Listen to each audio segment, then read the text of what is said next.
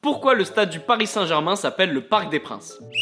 Pour connaître la raison, il faut revenir à l'époque de la royauté et de Louis XIV.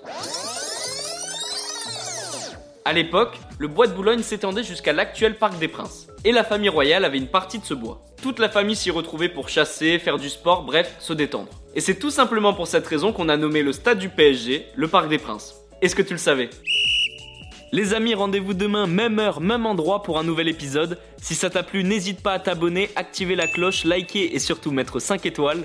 Et oui, j'allais oublier, si t'as une question, peu importe laquelle, il a jamais de questions bêtes, pose-la en commentaire et j'y répondrai dans un prochain épisode.